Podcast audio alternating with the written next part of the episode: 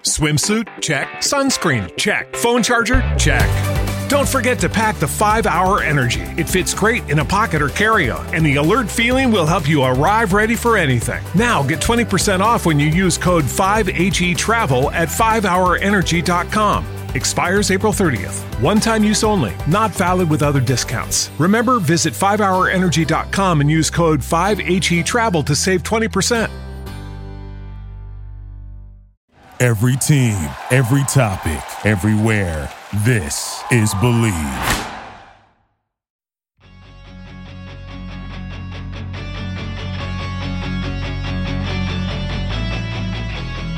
Hey everyone, on this episode of 6 Degrees with Mike McKenna, I'm joined by Goalie Gear Nerd, who you know from Twitter, Instagram, all across social media as the expert when it comes to all things goaltending equipment.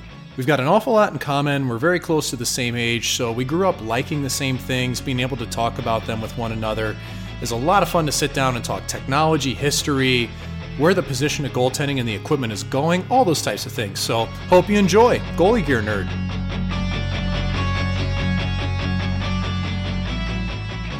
Should I call you Mr. Nerd or Goalie Gear Nerd? Or just, you know, nerd for short. what do you what do you think's best here? Uh, no, just just call me. Uh, I don't- care what you call me, Mike.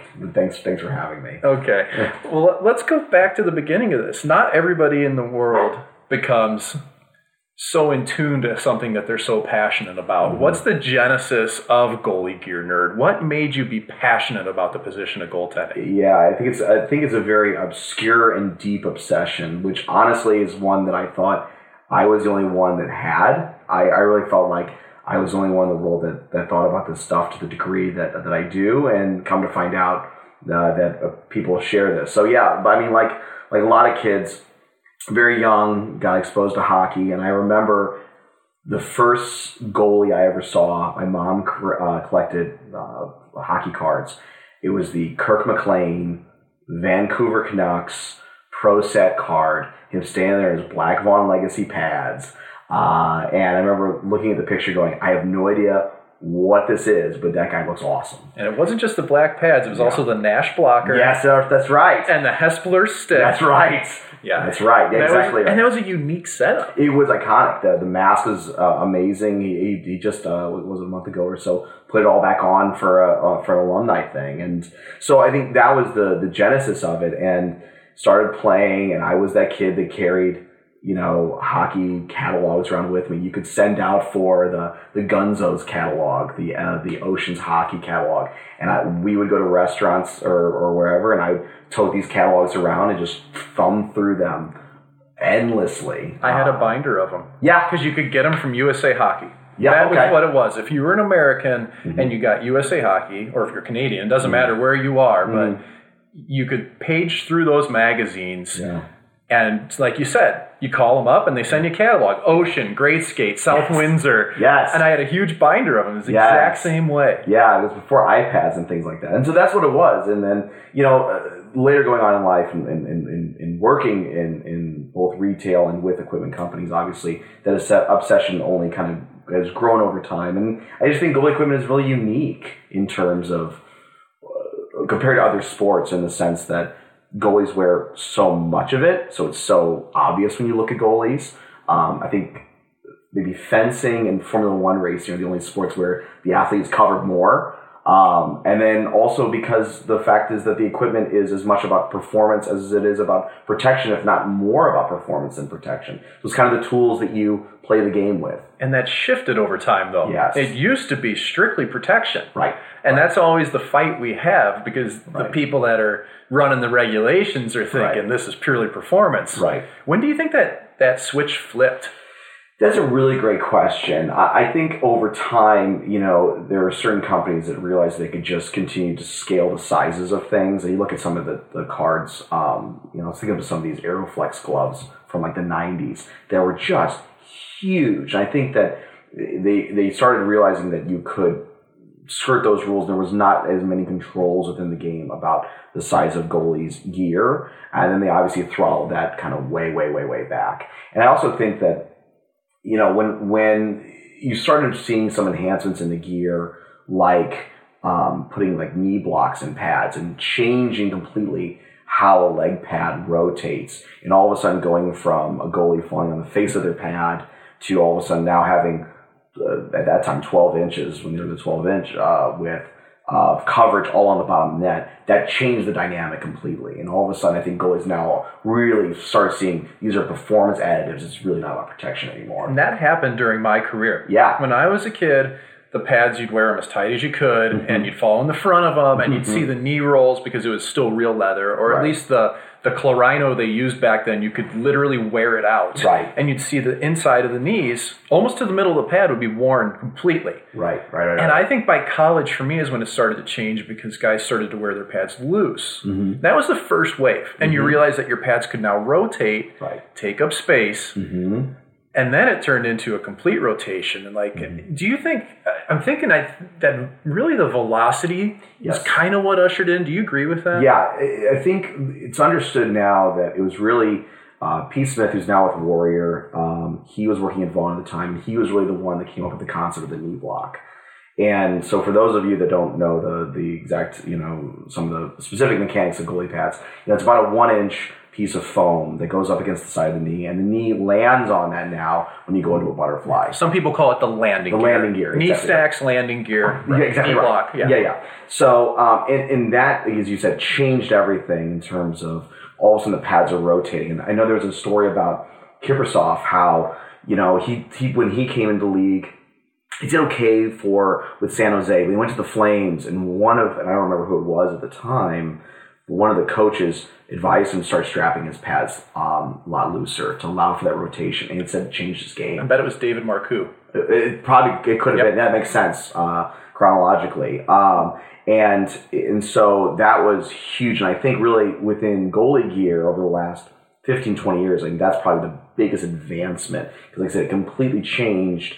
It completely changed how pads not only perform and how goalies perform, and ushered in uh, subsequent changes, things like being able to take the cowling off of skates. It changed the the technique of the game and you, position. isn't it fun when you find an old piece of gear though to look back and just see how much it's changed and kind of envision Right. what it was like to play with this? Like look Right. at look at a picture of Glenn Hall, how big his blocker was. Right. It was Right. massive. Right. Or or there's another there's an interesting story about uh, Glenn Hall. I heard uh, a couple weeks ago how uh, when he was with St. Louis, he was using a Stan Musial um, baseball glove um, that they had actually sewn a cuff onto. That was my first catching glove as a kid. Really? Yep. Okay. I caught with my right hand. Okay. Yeah. My grandpa was left-handed, Uh-huh. and he had a first baseman's glove Mm-hmm. that we sewed a cuff onto right. out, Okay. of, out of Naugahyde and plastic and foam, and that's what I would use like in the basement to protect my wrist when I try to catch pucks. Mm-hmm, It's the exact same thing. And that's so funny. And yeah, it, it shows you how, and that's what they were doing for,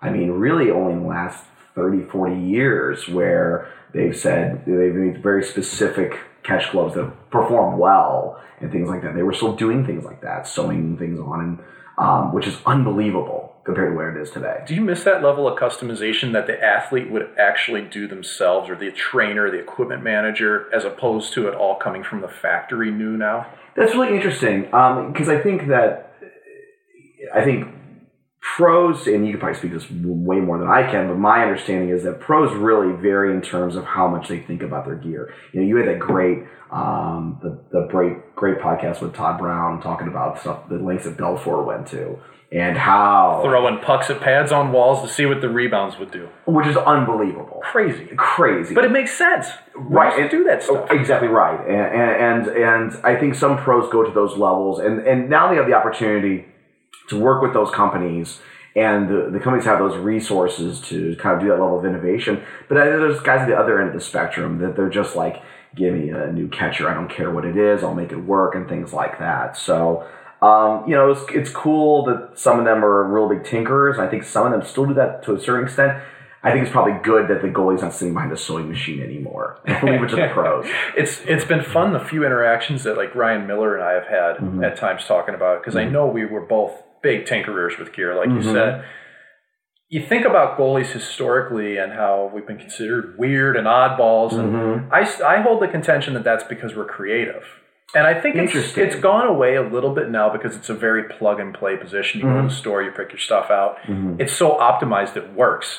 Well, it didn't always used to work for your body. Right. I can remember getting pads that would not rotate for me when I was Mm-hmm. 13 or 14, and I was cutting foam out of them, doing everything that I could. Really? And that's just how it was. Mm. Because it was just throwing spaghetti at the wall back then. Yeah. So I, I think that that level of creativity maybe is what draws people to the position in some ways too. Yeah, it seems to be a common language for the position, and and, and I think that uh, they've said I've someone said a while uh, recently, and, and I think I found it to be true. When I've had the rare opportunity I've had to to interact with various pros, I got to meet Cujo at something. The first words out of my mouth were.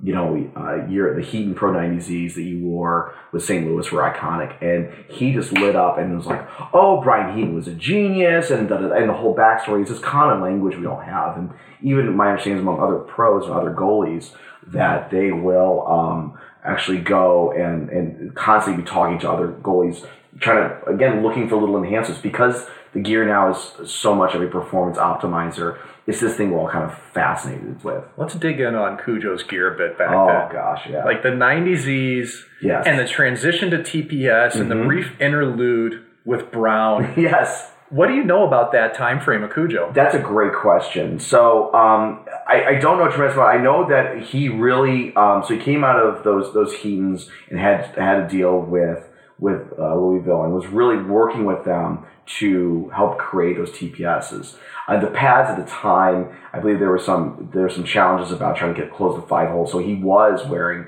some brown uh, brown pads at the time with a Heaton puck foil on the bottom of them. I think they were Brown Excels, I think. Yeah, I think they were. I think they were. Uh, while he kind of worked through some of those enhancements, uh, and it was really, really interesting because he, he he had a hand in helping design all of that, and then subsequently, um, he uh, Louisville actually went out and got Brian Heaton to come on board and design for them, uh, which I think was a little bit later. Uh, but yeah, those TPSs were really uh, he was really ushered in and really pulled that company into the goalie market and it had a significant amount of success for years to come. You have guys like Lundqvist and things like that wearing the gear. I thought it was interesting though that they uh, he was in the Flexor line and not Yes. in the Butterfly line. Yes. Because their marketing was all the Butterfly line. And Yes. Mm-hmm. Like all the Quebec guys back then, Jaguar, when they were younger, Yeah, Luongo. they were all in the, the Yes. Butterfly. And Yeah. then here he comes with a completely new pad called Yeah. Flexor that was kind of built around his stylings. Yeah, he. he uh, the, my understanding is uh, is at the time he really had a desire to be able to have the fronts of the pads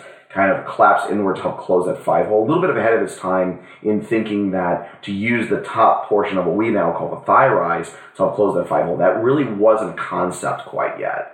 Um, and so that was kind of his his thinking and them trying to kind of figure out how to do that uh, kind of biomechanically. Um, but yeah, it was it was a very very uh, cool line. I still have some TPS stuff actually in, in, in my house, you know, hung on my wall for that exactly uh, that reason. I had the butterfly blocker, and then I ended Yeah. up. The only time I used Brian's in my career was an angle light blocker, Mm, which is that same oblique shape that Mhm. was essentially it was a knockoff of the TPS butterfly. Yeah, yeah, yeah, yeah. But I liked it because I could go paddle down with it Yeah. easier. Like it was a nice innovation at the time. yeah. Who do you think really ushered in the taller thigh rises, though, as a mechanic to block the five hole? Oh, that is a really great question. I mean, I think a Trevor Kidd wore really tall ones. Yeah. Cujo started to wear tall ones in Yeah. Edmonton. Yes.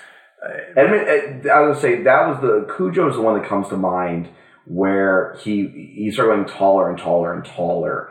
Because Cujo is a gear nerd. I mean, he really does, as I said in my interaction with him, you know, he really is things he thinks about.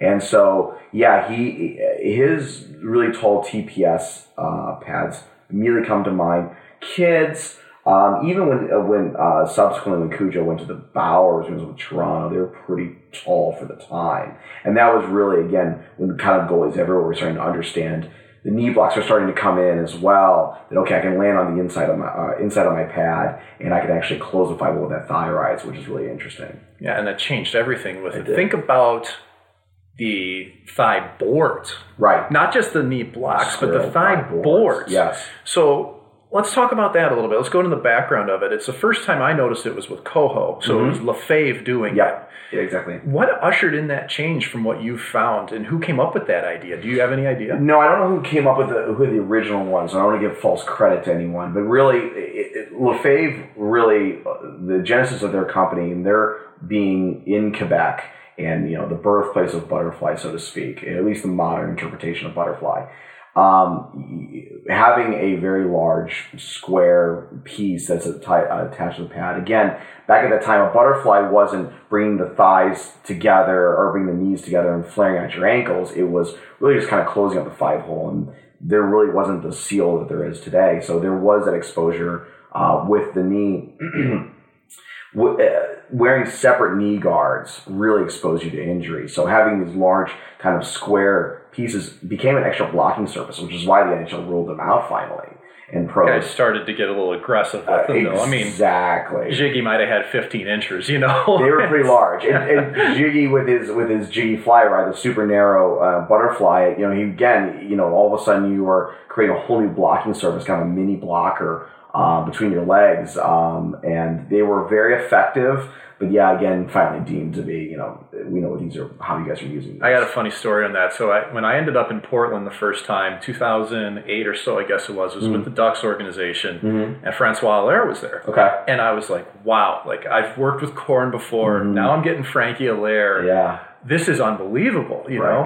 And and and I loved working with Frankie though. Like Okay. his his skating, his groundwork, a lot of his things that he said to me made a lot of sense and helped me.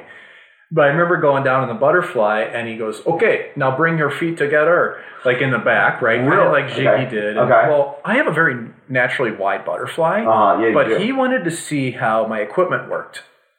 Interesting. So. Frankie, he had me bring my heels together, Uh-huh. and he looked at my knees, and I had on like the first generation Reebok knee guards, I think at the Okay. time, Yeah, yeah, yeah. Bauer 195 pads, Okay. and there was there's a hole, Yeah. and he goes, "That's not good enough."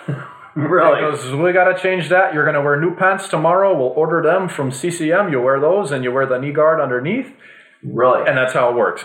And so, Fascinating. and and I had to redesign the whole knee stack in conjunction with Bauer okay. to get it to lay flat and sit properly. Uh-huh. So that was the first step. And then wearing the pants that had the padlock knee Yes, section yes, yes, over. And those got outlawed too. Mhm, yeah. You know, and now you have to have separate knee guards to your pants. Yeah, yeah, yeah. But that was my f- introduction to Francois Allaire, Really? who was so instrumental with Patrick Roy, Of course. Yeah, yeah. and how they always push the boundaries with equipment. And what's interesting is, is that there are a lot of goalie coaches, and I, uh, we did some research on this a while ago, um, asking goalie coaches how many of them who feel like they're experts in technique are also experts in equipment, and very few, only about a third of them, said they felt like they were that they really were proficient in the equipment side, and I, I see that as an opportunity where we can kind of help educate because I'm not an expert in technique.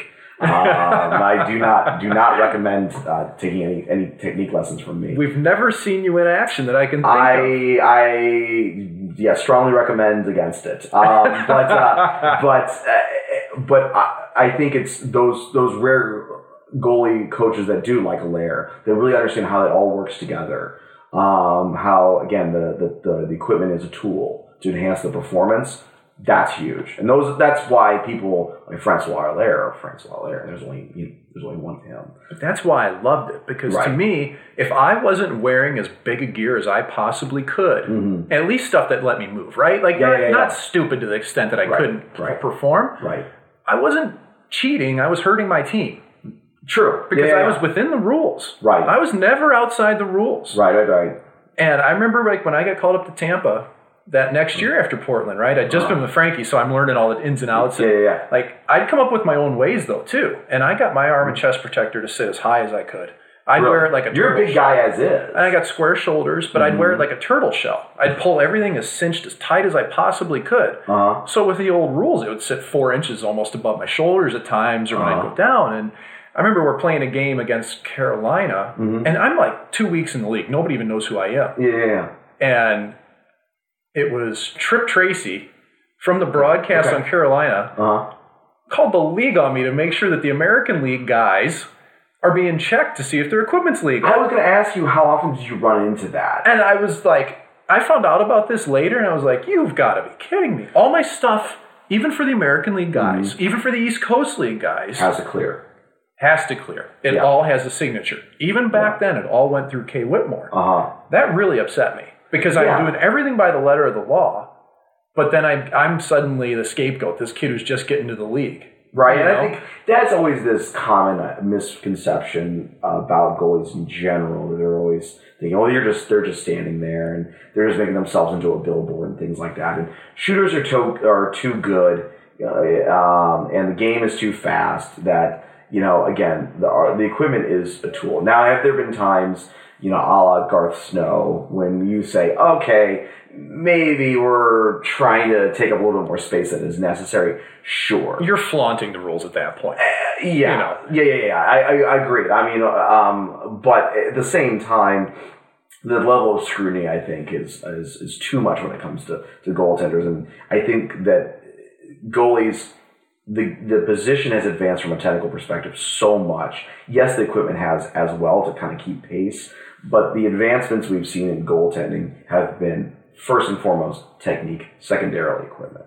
When you think back to when goalie gear started to bring all the color in, went away from the natural tan. Mm-hmm. Yeah, yeah.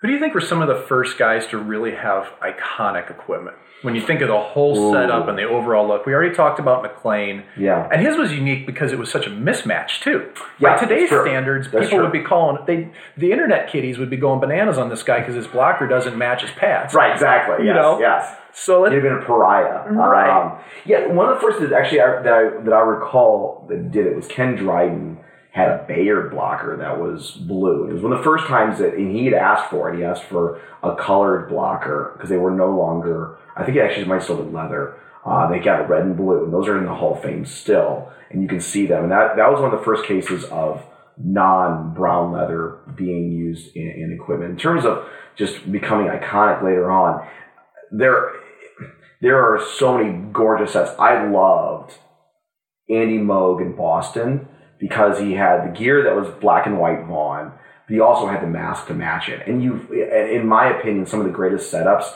is not just the gear; it's you've got to have the mask to match. Potvin, Cujo, those uh, you know uh, those guys that had these really iconic setups. They had they were they were head to toe. Uh, but I love Andy Moog's. The original, the original black and whites with the Bruin mask was was fantastic. But again, I think as you go down down the way, Potvin, I think, was one of the ones that changed it. Trevor Kidd were uh, as well, uh, equally, were just phenomenal. Bob Essensa in Winnipeg. Bob Essensa in Winnipeg. Think of how example. simple that setup was. Yeah, yeah, And it was absolutely iconic. Red, white, and blue, Yeah. simple design mask. yeah. And, and, and it's funny how things translate and and the colors and changes. Uh, uh, Here's a interesting one. Um, how quickly the, the things became because goalies are so into history and of the position and things like that. So Andy Moog had the black and white setup, and then he had gotten for I don't remember what anniversary of the team it was, but Boston was having they were going to do these special jerseys. So he actually asked Vaughn for a set of tan colored gear, and he got traded to Dallas. And so the, the the tan gear that he's in Dallas and is actually something he actually had at Orth Watson goes, it totally works. I, I just kept it. No way. I had no idea. And then that mask is he was the only guy that actually really ran retro gear. way ahead of his time. Way ahead of his time. And he ran it. It Yes. wasn't for a one off No, like it now. wasn't. Yeah, and there's a there's a picture of him uh, on this great uh, vintage Vaughn poster. It's in my office, and he's in that. And he and but the sad part is, and I know you and I were talking about this a little bit earlier. Uh, we were talking about that setup, and he said, "Oh yeah, the mask I'm wearing is my Bruins mask painted over." Uh, to put Oh, down, Steve. And and some of these masks, they're just so iconic. You're like, no, but they didn't have the budget back then or the time to get a new mask painted, uh, you know, built and painted to them in a week or two. Isn't it amazing how much masks have changed? Yes. You talk to people that wanted to get a Harrison back in the day and it was a year and a half. Yeah. You know? Yeah, and like yeah. absolute works of art. Right. But like Harrison, Coverly, Mhm. and Warwick in that Warwick, age group yeah. in the beginning of it. Think about how much that's changed. It's unbelievable Yes. the technology difference we have now compared to what it used to be. There are far more painters, obviously, with the internet and everything like that. There's so much more access to painters. There's also in the last few years, there's been uh, you know new techniques like vinyl being be available. that You can send off and they can vinyl wrap masks now. I still think that's the future. I, I have to agree. I I- the one we I, we have a mask for, from um, a company called Skin FX that has they did one of the Goalie Gear Nerd masks and it's unbelievable because you, you give him a couple of images, he pushes it on the mask, you send it to him, he prints it out, he wraps it. It was when it arrived at his house, and 24 hours later, he was sending it back. I think once they really get the design and the artwork side dialed into vinyl wrapping, Yes. that's Yeah, going to be the it. durability Think, think about how challenge. I mean, think about how quick it is. Yeah, that's you the know, thing. if the durability is the challenge, then maybe that improves that the equipment guys can wrap it themselves. Kids can wrap it themselves. You know, Yeah. There's a future to this. Yeah, I agree, and I think that's something that you're going to see across the entire goalie equipment industry is this ability to kind of plug and play designs. I really feel like the future of equipment retail is that it's it's going to be less um, retail. It puts a tremendous strain on retailers to buy a huge amount of inventory um, for of, of goalie equipment, putting them on shelves, huge amount of their um, floor space, hoping you got the right colors and sizes. Um, I think there is going to be in the next few years um, much more. You go in, your kid picks the brand he likes, the size he wants. You bring it on, uh, you bring your iPad, you submit an order on an iPad. They send it off to the factory, and all of a sudden it arrives to your door a few weeks later. So maybe they just keep a few demo sets. I- that you can I- at least look at it, get the feel of, Yeah. and then you dial it in. Now it's yeah, and, and obviously for so for super young kids that you know are still growing, you do need a set tomorrow because they've grown out of it. I think there's still going to be a market for that. But for you know guys like you and I that are really into well, you you don't have to buy your gear, but but Well, I do. I will now. I, I, maybe maybe. Um, but I got to stay like pseudo in the game somehow, so hopefully Yes, I can I can keep those coming. But yeah, that's true. I don't wear them out as quickly as I used to now. But No, I wouldn't think you would, but but but yeah, for the for the gear nerds out there, you know, you'll be able to go and again kind of plug and play. It's on masks and I think gear now. There, it's going to be so much more customized um, to the individual uh, in terms of colors and images and things like there that. doesn't seem to be a limit to what you're going to be able to do. No. I mean, it seems like Bauer really broke the door down with the digital imaging. Yeah. It really bothers me when kids uh, and people in general, it looks like street hockey pads. Mm-hmm. Yeah. That just bugs me. And, Yeah. Mm-hmm. when I had the Reactor 5 retro set that I did for Dallas, Yeah, I'm like, this is the coolest thing ever. I'm I get to wear my favorite pad of all time again. Yeah. In a modern setup. yeah, And I can remember people bagging on it, saying oh, it doesn't look and I'm- of course it doesn't look real. It's a tribute. Like, it Yeah. doesn't. It's just not the way it's gonna be. Yeah. Like it's not supposed to be perfect. Yeah. It's supposed to be a tribute to what I wore in a modern version. It's like the Tenacious D song. It's not the real thing. It's just a tribute, Right. Just, you know, uh, and that's and that's exactly what it is. And and I don't think that it, it, Bauer with the digital printing and what they've done with the whole Odin initiative, I think it, it has been tremendous. And, and one of the biggest things that happened probably in the last five years, uh, them being able to essentially you know, they are, are three printing, three D printing these graphics. I don't think people appreciate that these graphics wrap around. There's an outer roll, so it's not just them printing something on you know a piece of paper and slapping it on a piece of foam. It's so much more advanced than that. And I, I did have the opportunity to go to Blainville earlier this year and got to sit with the team that helped create this and hearing the stories and the iterations and what it took to bring this to market has been it, it, it's pretty tremendous. And now getting, I had the opportunity to actually create my own true design set through Bauer, and it's just you're right. The sky's the limit. Yeah. uh, it's amazing. It's not just the colors on these things either in the design. I mean, that actual initiative to build something new. Yes. Start clean sheet. Yes. Let's build something new. Yeah. I remember when I got my first set of, I guess they would have been Odins when they were prototypes, Mm-hmm. but turned into the 1S. And, you know, they were skinned like an NXG. Yes. Right? Yes, yes, yes. And, you know, the, the digital printing wasn't on yet. It kind of looked like they'd been left out in the rain. yeah. But they were so good when I put mm-hmm. them on. They were so light. They slid so well. They sealed the ice so much better than anything I'd ever had. Right. I didn't care what they looked like. Yeah. And I knew that I need to get into these. And but it was a, mm-hmm. it was a transition because it was all elastics too. Yes. So I had about a week where I was like, I see the benefit to this. I need to get used to this because it's going to make me a better goalie. And thankfully, I think I was right. After about a week or so, I felt fine in them. Right. But man, I remember people looking at those and just thinking, this is wacky, you know? Yeah, it, they are truly ahead of their time. As you said, to Bauer's credit, I mean, the initiative was really just start from scratch, blank piece of paper. If you if you had an unlimited budget, what would you do? And uh, the, the the three concepts that finally made it to the final round, one of them became the the Odin goalie pad, subsequently the 1S. And it's and I still feel like it's something people are starting to get their heads around. Well, it's finally kind of caught on. Look at the number Yeah. of people that are using the 2X now, Yes. which was probably a little bit more mainstream compared to what I Yes. prefer. The 2S is what I still love. Mm-hmm, And, I, and I can understand why people like the 2X now. Right. Mm-hmm. uh, and it's what it affords to that.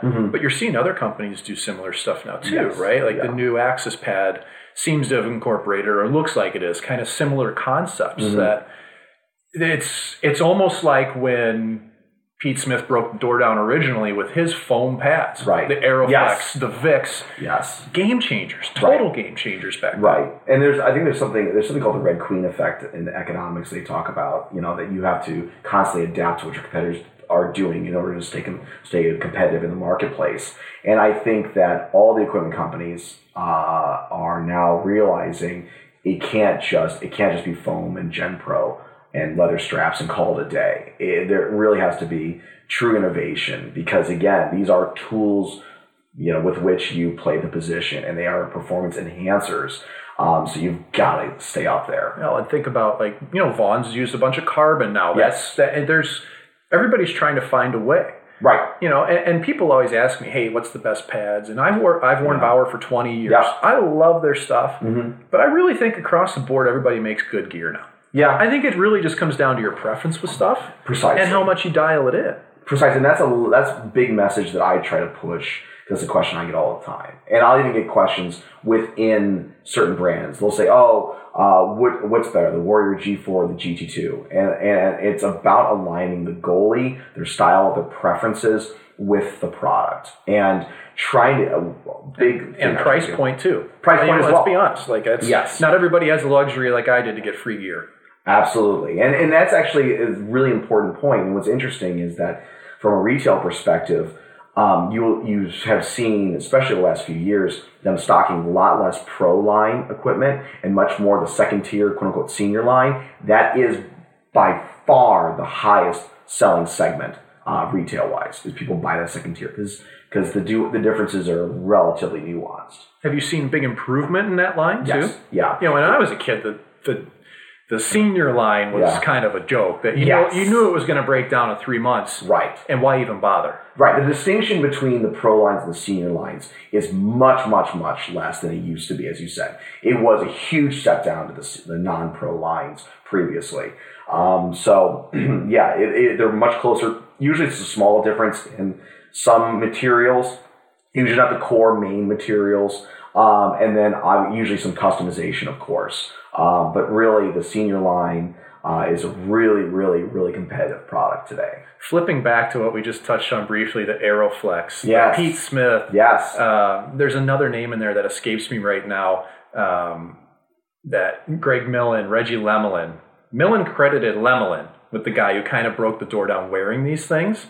When you see those in person yes. and how different they were, Yes. What what thoughts? The air lights or the um, Aero light. wind, light, wind lights. Wind light. That's Yeah, what I was looking light. for. Yes. What goes through your mind when you look at those in terms of today? Yeah. What's still used from those? It's pants, too? interesting. They were again kind of ahead of their time because because the, the goalie's leg really kind of went inside the pad. Um, there was a huge channel that the that your leg went into, so it was almost semi precursor to the knee block because you were kind of almost falling within that segment. Um, and again, for the time, as you were talking about, the the the trend was to strap down, you know, your leather straps as tight against your leg as possible because you wanted your movements to translate through the pad all the time. What the wind lights and Aeroflex, what they did so well, they really wrapped around your leg, so they became a little bit, they moved with you a little bit better, and that's something that you've seen over and over a recent trend now because really as of this past year the stock strapping on um, the main companies pads don't have leather straps anymore. These companies have realized now that it's more about enveloping the leg and having that that movement translate through the pad although wearing it much looser um, that they've really gone away from those those, those straps. So they, in a way it was kind of ahead of the time ahead of time in that way as well I find that interesting how we've changed all the strapping completely on its head. I used to Yeah. wear my pads tight as a kid. As I got older, towards I guess high school or so, I remember seeing Byron Dafoe had a really loose heel strap on his pads, Yes. skate strap, yeah and I realized that's letting the pad shift up his leg to take up the five hole. Precisely. So I started to do that. Yes. Then I saw that Hasek had his pads on loose and they rotated. And, and Steve Shields too. Mm-hmm. Yes. And they had angular thigh rises Yes. that helped the pads close. yes. Like all these things you're thinking about at Right. the time. Then it got to the point we'd wear them so loose that the pads felt like they were falling off our legs to get them to rotate and they weren't really attached to our bodies. Mm-hmm.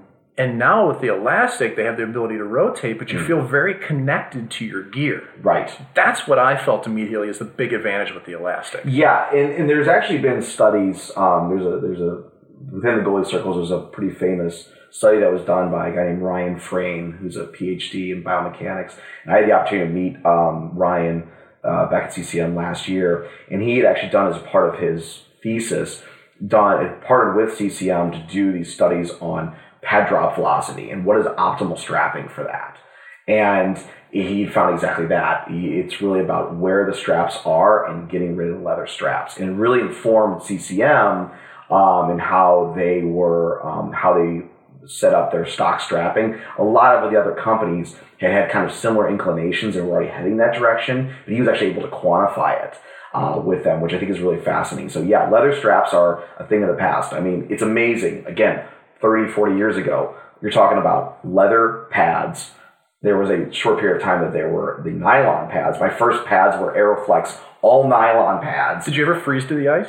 No, no, I, I, I, I, I had Koho Evolutions. Those are my first Yeah? pads, like the Okay. Urbe style ones. yes, And I would freeze to the ice. Really? If, the, if the ice was not completely frozen, like if mm-hmm. there was still a little water left from the Zamboni and I Oh. stayed in the same place too long, I'd freeze. I probably spent more time on my back. Uh, than- than you did. Doing the Uh, backstroke. Exactly right. Yes, the pre-Hasek. Um, but yeah, looking at kind of what they were back then to today, and the advanced materials like we're talking about, the strapping is just unbelievable. What else is going to go extinct soon? Oh, that's a really good question. Um, foam core sticks are dead. Foam core sticks next five years. There is only a handful of pros still using them. Biggest obvious one, Fleury. Uh, Brian Elliott. There's a there's maybe a smattering. I have I track it and I don't remember off the top of my head. Uh, I think I was in the first wave. I was 2011 when I Yeah. switched. So what, what, what, tell me the, what prompted, what, why did you see the light before others in terms of composite sticks? Because it was tech. It was a chance for me to have a leg up on anybody. Really? you know and i grew up in racing so we're always looking for a technological advantage i would dr- i would drill out my cowlings before i put them on my skates I saw that picture. I'd never noticed that before. yeah i'd drill them out to make them lighter now little did i know i probably should have just cut the cowling off totally Right. you know Right. what i mean Yeah, yeah, yeah. And, and really gone for Yeah, it yeah. but that's the, those are the things i would do to try to Hmm. have any advantage i could so i got these sticks 2011 bauer made them for me for the first time and Mm-hmm. ottawa didn't want to buy them because they were expensive Sure. and it's okay we'll buy you a dozen Okay. and we'll buy you some wood ones too. I'm like, okay, cool. I'll save those for games. Well, mm-hmm. you can't really switch back and forth. Like, No. you, you need to use what you play with. right. But those sticks lasted me. I think I went through 13 of them all season or something. Really? Yeah. And they lasted forever. But it wasn't the durability why I loved them. I loved them mm-hmm. because they were light, mm-hmm. because they were really thin. So I could shoot really well. I could deflect how I wanted. But they were consistent. I was going to say that is There- the theme I've heard over again. It's the consistency for the pros that really helped It's them. just like Brett Hull when he first got his composite blades. Uh-huh. I don't have to curve them anymore. I don't have to shape them. I don't have to do anything else. I just mm-hmm. come, I put them in my shaft, and I'm ready to go. That's the way it was for me with the goalie sticks. I knew what I was getting every single time. And the, the performance benefits were there too. Sure. But I, I never understood the logic of everybody saying that they're too light or it doesn't feel right when the puck hits it. And I'm like, you guys are all stuck in the mud. You're saying the exact same things that the players were saying in 2005 Yeah. when everybody was switching over to synergies Right. you know, the 2003 to 2006 when that happened. Yeah, yeah, yeah, yeah. yeah. Well, guess what's happened now? right. It's taken that same time frame, and now every goalie's using composite for obvious reasons. Right. You don't want to be the. Uh, I always think. I think it was one of the C, uh, CEOs for one of the mobile. I think it was Nokia. That when the iPhone came out, he said, "Well, everybody wants key. You know, they they're everyone's always going to want a keypad on their phone." It's like, I don't think so. Um, and I and I think that people need to embrace that. And again, it's it's foam core sticks are uh, the one of the main factories of Drummondville closed a few years ago. The one in Finland that's used by Warrior recently closed. So it is and it is something that the companies are actively pushing. They even got Bobrovsky into composite this year, which I thought he was going to be one of the last to change just because of his uh, uniquely steep hit grip. Right. Um, and he just seems to be reticent to change. Um, he went to composite this year, so you, I think that's the end. The end of foam core. Yeah, and part of that too is the companies are now catering with the shoulders. Yes. It seems like there's a renaissance in that now. That Yes. guys are really starting to play around with the shoulders Yeah. of their stick. Yeah. My goalie stick is based off a Grant Fuhr Pro pattern. Oh, really? Yeah, I got it at Perani's in Detroit when I was 15 Uh-huh. on a road trip. Uh huh. And I took that, I changed the curve a little bit, added a little toe. Marty Turco and we would love to talk about this, Oh, right? really? But so added a little toe, and I sent that to Sherwood at the time. Uh huh. And so from that point forward, my stick has always been based off a Grant Fuhr Pro pattern, Interesting. but my shoulders are offset. The bottom side's about a half inch or three quarters of an inch offset to the top, Okay. which wasn't that strange. It existed. Was it control or orientation of your block? Um, I just love the feel. I like the feel of it. Just It was feel. pure feel on it, really. Um, it felt natural to me. Uh, but now everybody's putting trigger grips Right. and sh- you know very shallow shoulders for some of the Euro Right. guys that like to, to grip lower. And Right. how where do you think that's all coming from? Yeah, I, I, there's been a lot of, you know, again, because we wear so much gear, and there are people that are nerding out like like us that think about every little small speck. There's been the obvious question of uh, people saying, is the way we hold our stick and the, you know, for those again that don't know, you know, putting your index finger across the paddle, is that the most optimal way from a performance perspective? Being able to control the stick, putting the stick along the ice, and then as well as just a protection perspective. So um, the the the challenge to composite has been you can't just take a Dremel and cut the grip out. You can't curve it. You can't know, curve it exactly. Yeah. So um, now in regards to the grip, that has changed dramatically. With the pros, they all now have access to that. It's one of the things I got to see was really interesting at Bauer this year is they had a whole long line in uh, uh, there was a Lee Britt's uh, um, cubicle of um, paddles from all these different NHLers who were asking for it. A Stalock, with really unique patterns, and they actually will mark them and then 3D scan them essentially to then create the grips that go on the composite sticks. I think that technology, like everything, will start at the pro level and then will trickle down. Like I said, you know, I think there'll be a time you can go to a retail store and get a custom uh, grip uh, stick ordered. Um, that will come. The the idea behind it again also is just more control over the stick. That's why Stalock started with the trigger grip. His dad used to cut out that little finger notch to give him a little bit more control over it. Also for things like Hank, he has that very um, Henrik Lundqvist has a very square paddle. He does it to really kind of orient his hand. He feels like it allows his blocker hand to be a little bit more active. So I think it's great that people are kind of thinking about that. Again, it's so much easier though. That's the one advantage of foam core. You can Dremel it out uh, and test it out. Composite, you can't do that, unfortunately. How long until we see cowlings go away completely on skates? Uh, it's they're basically dead. They're Uh, dead at retail, They're dead at retail. but the pros are hanging on because we got some relics out there that are still using them. I know you've got John Gibsons, you've got the the Dubnecks, who are both wearing Reebok era skates. Um, And Gibson's relatively young. too. Yeah, I know. Held on for a while here. Exactly, and he and, and yeah, he has some interesting specs because he's holding onto leather straps. He has a two piece um, glo- glove. I mean, he does have some of his older specs for being a young guy. It just works for him. You can't really argue with those results. I think that it's interesting when it comes to some of those innovations. The pros are a little bit late because you you go with the gear that got you there, so they're a little bit more reticent to change.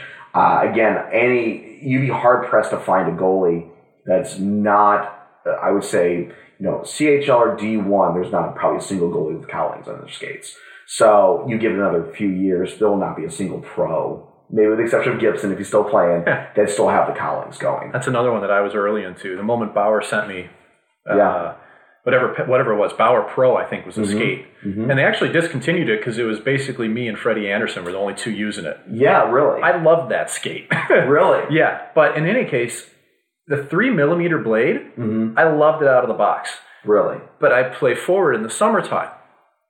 So I've been used to skating on three millimeter blades. Mm-hmm. They're rockered like a player skate, mm-hmm. obviously, mm-hmm. But that didn't phase me at all going to the, sh- the narrower blade. And I actually liked it because I felt more mobile. Like I didn't have as much blade in the ice. Yes. It wasn't as clunky. Yes. It's taken forever for a lot of guys to get to that. It's almost taken the younger generation that's bought three millimeter blades in mm-hmm. stores that are now wearing them. Because there's a lot of pros still in the four millimeter. Yes, yes. There are still uh, yes, and that is actually um, uh, True has come with with VH prior to that. They do a four millimeter blade. They only do a four millimeter blade in um, their skates. And it's heavy though too. That's the problem. And it's why you see a lot of goalies though. And when, and when they decided to do that, they they had just asked a bunch of pros, "What do you prefer?" And they, a lot of them said four. But there are a lot of guys, Tuukka Rask and others, that will wear the True boot, but with a Bauer Vertex holder to get that three millimeter. Do you know who was the first to do that? I'm gonna guess you. Uh huh. Ah, okay, all right. That was a that was a phone conversation with Drew when it was VH. Still, I remember Yeah. calling and saying like, "Listen, I've I had the one piece skate Uh-huh. with the four millimeter and the full carbon cowling and everything, Okay. and then I had the Bauer, uh, whichever version, Supreme, I guess. Mm-hmm. And I'm like, man, the boot for the True Yeah. is incredible. But I don't like the blade, but I love the Bauer blade. Yeah. And I called him like, "Do you think we can merge these?" Mm-hmm. Because it was again, I wanted the three millimeter, and I wanted to be able to change it too. Like if I've lost an edge in a game, heavy. and having that trigger is so nice. Yeah. And I know we've seen the, all seen the video of Tuukka throwing the blade. Yeah. But that happens so rarely. no. You're willing to risk it as a goalie. I agree. It, the whole perception about the risk of blades popping out is so remote, considering the reps these guys put their skates through. Um, you it's know, happened. It happened to me twice in three years, yeah, but I mean, you were on the ice literally every single day, every day. Yeah. and and putting it through as high of impact and just stress testing it, stress testing it far beyond what a normal goalie like me, a civilian, would be would be doing with it. Um, you know, it, I always say it's analogous to it, it would not using one of those triggers for fear of the blade coming out is analogous to saying I got a fender bender and I'm never going to drive again. You know, it's it's it's they're so unique and so or they're so uh, atypical. Uh, it, it happens. We've talked an awful lot about new stuff, about Right. innovation. Yeah, yeah, yeah, yeah. You like me though that you have a special place in your heart when you see somebody order up some just super old school gear Yeah. with straps all over it, Yes. and toe buckles. Yes. You know, Yes. it- does that just warm your heart when you It see does. that? It does. And it's the reason why I still follow Jonas Hiller, uh, who's over in Switzerland and is playing his last season. Because he's still rocking, you know, gosh, at least four or five leather straps and the toe buckles. And and I, I there is something because yeah, it reminds us of our childhood and some of these older sets. And it's really cool now. There's a whole market for um, tribute gear. There's a there's a uh, there's a guy named Joni. I don't remember trying to pronounce his last name or Bonnie um, that uh, makes the tribute gear Finnish guy, right? finish. Yes. Uh, He's unbelievable. Yes, the some of the stuff he, he's created. He did a Grant Fuhr set recently. He does gloves from scratch. Pads usually works with another company, um, and it, it looks just like the stuff thirty. He's an equipment manager over in Finland, I He believe. is, yes, Yeah. and he is a hardcore gear nerd. This guy is unbelievable in his knowledge and his collection. He has this unbelievable office that is. I will get to Finland someday uh, to, to go and, and see it. His Rick Wamsley tribute Yes. Calgary set is Yes. the greatest. Yes, yes. Like the Cooper Legends pads yes. with the ni- red nylon front yes, on them. Yes, yes, Oh, yes, and it's it's so fun that you know that that because I don't I don't really know any other sport that does that um, to that degree anyway. Because again, we wear so much damn gear, uh, we wear so much of it that um, it's it's it's interesting and it gives us the opportunity to do tribute and vintage sets like that. It's kind of like vintage racing. Maybe that's the only Okay. comparison. Okay. Like there are people who are super into vintage cars. Okay. It's kind of like how the gear is for us in some ways. Totally. Yeah. And it's an it's an and it's a callback to a different era and it's always kind of fun. That's why I really always make sure that I try to watch the alumni games uh, for like the Winter Classic because a lot of times either they're wearing older gear or they have had a company um, you know design a new set but make it look old. I think that stuff's just so cool. Well, how about when somebody strides out on the ice wearing a flat Jason mask from the 70s? yeah. Remember, was it Leonard that did that? Uh, Leonard did it in practice yes, in Buffalo. Yes, he did. And um, that was uh, pretty incredible. And um, I, I, that was before our time. I don't think we ever stepped on the ice either one of us. I think we I had the bird cage. I had a combo. Okay. Yeah. Yeah. yeah. I started with a combo that was kind of similar to Hasek style. Okay. Straight bars, but it wasn't. By I guess eleven or twelve, I had my first proper. It was a Badger Elite actually, Okay. Okay. plastic, Yeah. with the cage dented everywhere. But that was my first goalie mask. Really. Yeah. Now that's interesting, and it's so fun because, especially talking to goalies about old gear, you can always. There's a great picture of Brian Elliott. I think he was getting like a Brian's hook for Christmas. There's always that one piece that I think every goalie got for a birthday, for Christmas, or just whenever that has a very special place in their heart. Do you have a specific piece that you think back and say that was the one that I got that I was like so excited about? It was everything. I think the one piece that I wanted my whole life, as a kid at least, mm-hmm. was a Bauer stick of all things. It wasn't Really? even just the equipment when I was younger. Mm-hmm. There was this stick. It was a black and teal Bauer. Okay. And I'm full right, so there weren't a lot of sticks available. And this thing was sitting in a store in Indianapolis, and it was there for like a year. And I, I have to have this. Uh-huh. This is perfect. The curve, the flex, you know, everything about it. Yeah, yeah, yeah. And I finally got it, and I got two of them, and that's the only ones I ever saw. They were Bauer Supremes. They Uh-huh. were white with teal, but the blade was still wood, so they had the Oh, foil on them back then, and it was before they went to being like they weren't even Cooper fives, right? You Oh yeah, like, yeah. this was still old school Bauer, and Right. that was it for me. And it was the the way that it was shaped was different. It was kind of rectangular in comparison. and Really? I still have it somewhere. Like Oh, I've got it in the that. archives, but, but that was it for me. And I got it maybe at Christmas time or something, and that thing was in the bed with me immediately. you know, is it really? oh yeah, That's cool. Because we all have that goalie moment of like sleeping with your gear. I, or- I absolutely, I do vividly remember that. you can't explain that to people. Your No. first your first bedmate was a piece of gear. Yes, exactly. You know? Exactly. And maybe this is the where the, there's the perception of goalies being weird, but it's so they're so again part of our identity. You know, they're they're just they're uh, just you know a core part of our being is our is our gear, and uh, you know again because if especially as a kid I, when I was 14 anybody could show me 10% of Felix Potvin's setup, and I know exactly who he is, who he was. At 14, I don't know if Felix Potvin was walking down the street if I would have recognized it. Because, again, I know the boys by their gear. Um, so it, it's, yeah, that's those special pieces of gear kind of have a special place in my heart. Has it been amazing through all your travels as goalie gear nerd, throughout the socials and throughout the world Mm-hmm. Yeah. little?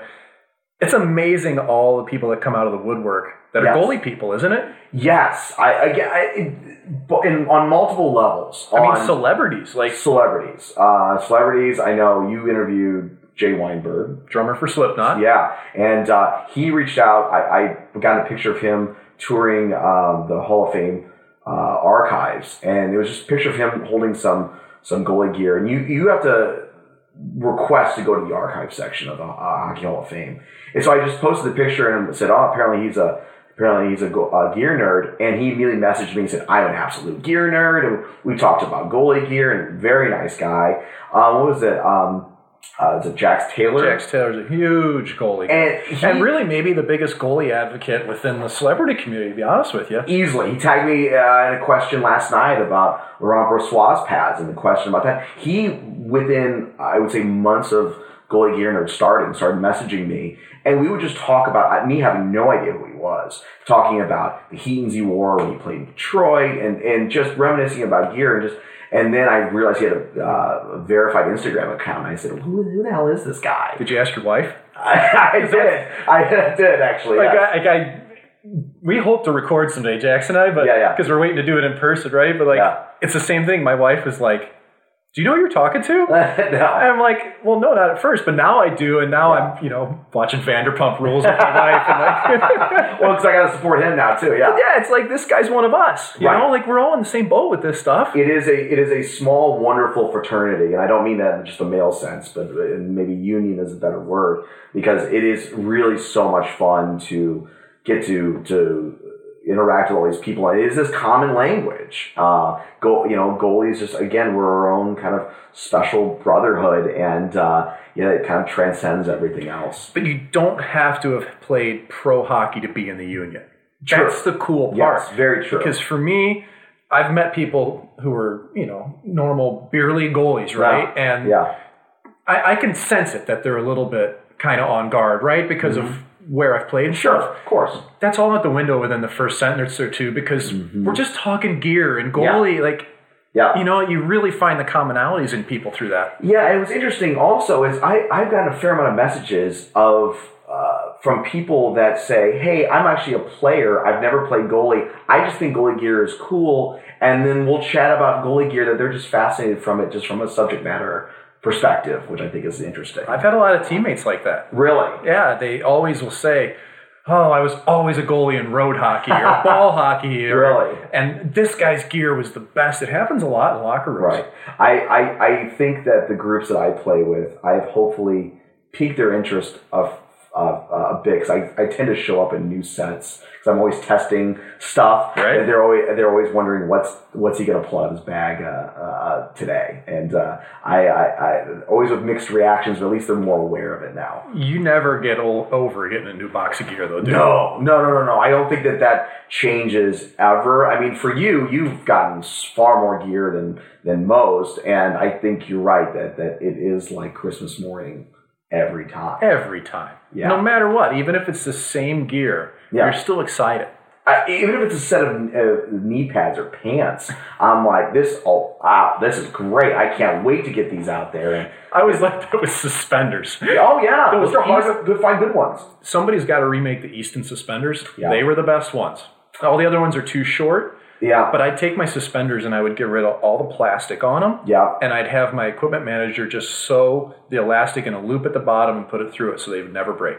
that's very smart. And I would run them until they absolutely wore You keep the buttons on the pa- pants though. Mm-hmm. Okay, yeah. There's a there's a another finish company called Kova that has really done a lot and is getting very because they have it's very much like that. They're big, thick suspenders and like now it used to be just the Finnish goalies, but now like Bobrovsky, a lot of people. Um, a couple pros that I think I'm not supposed to say yet, but they're going to be seeing them. Uh, they have them, and they're fantastic. But you're right, the, the, good suspenders are a hard thing to find. Is it fun for you to get that insider perspective sometimes? Uh, no, it is. It is. And I try not to lord it over anyone, but I also try to be respectful because one of the things that has been really rewarding with Goalie Gear Nerd is how quickly the equipment companies really embraced what I was trying to do. And because I'm trying to do it in a respectful way, the whole idea was to create a little bit higher level narrative around the gear, be a little bit more informative than just, hey, here's a picture of a goalie wearing some cool stuff. Answer kind of some of the functional questions and kind of get some of that insight out there and how quickly um, the gear companies kind of said, you know, uh, we're very responsive and said we like what you're doing and, and kind of willing to work with with with me. And I try very much to be respectful of the relationship where they might have something on the horizon that they want to, me to know, so I can kind of help get the word out, but I can't quite yet. with all the insider knowledge that you have, Mm-hmm. and without divulging anything that's proprietary, where do you see goalie gear going in the next five, ten years? Ooh, that's a great question. I, I think that from uh, the the big areas of focus are going to be on one continue to be on materials. Uh, you know, again, Gen Pro and foam.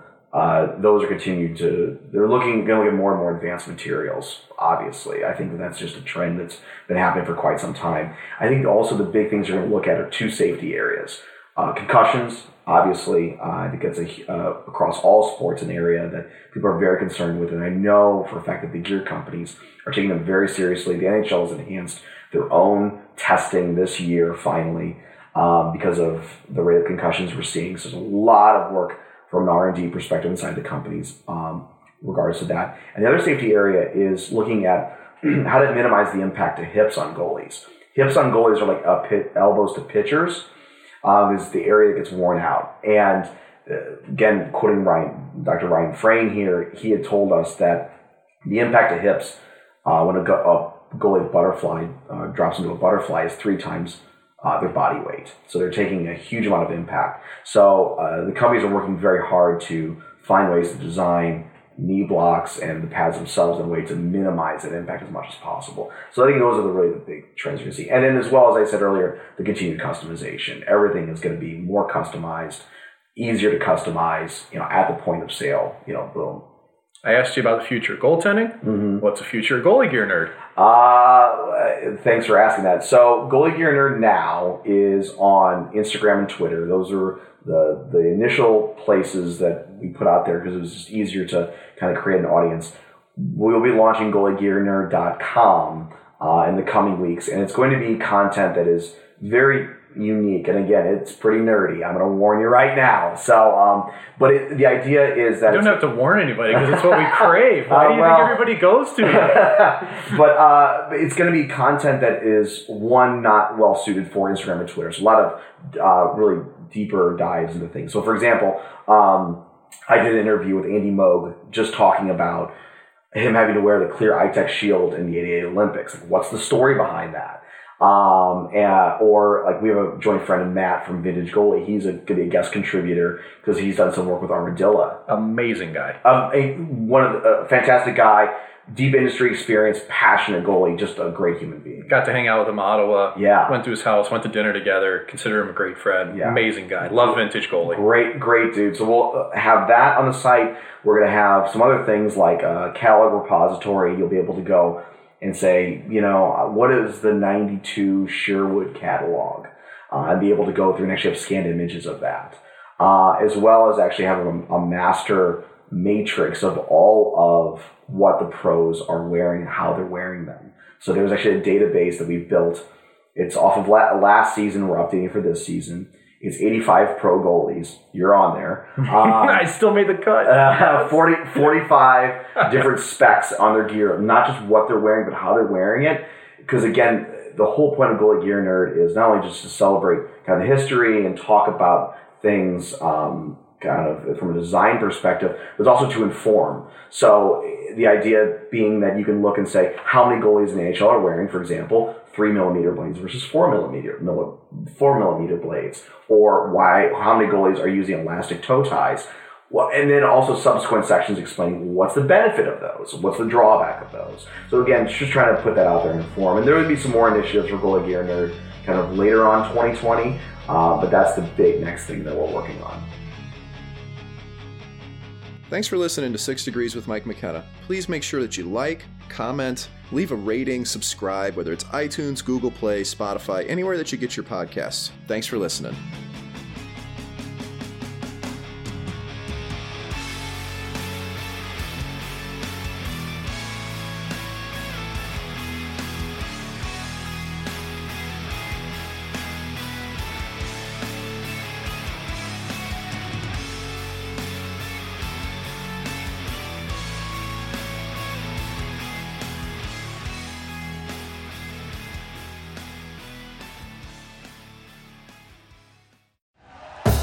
Thank you for listening to Bleav. You can show support to your host by subscribing to the show and giving us a five star rating on your preferred platform.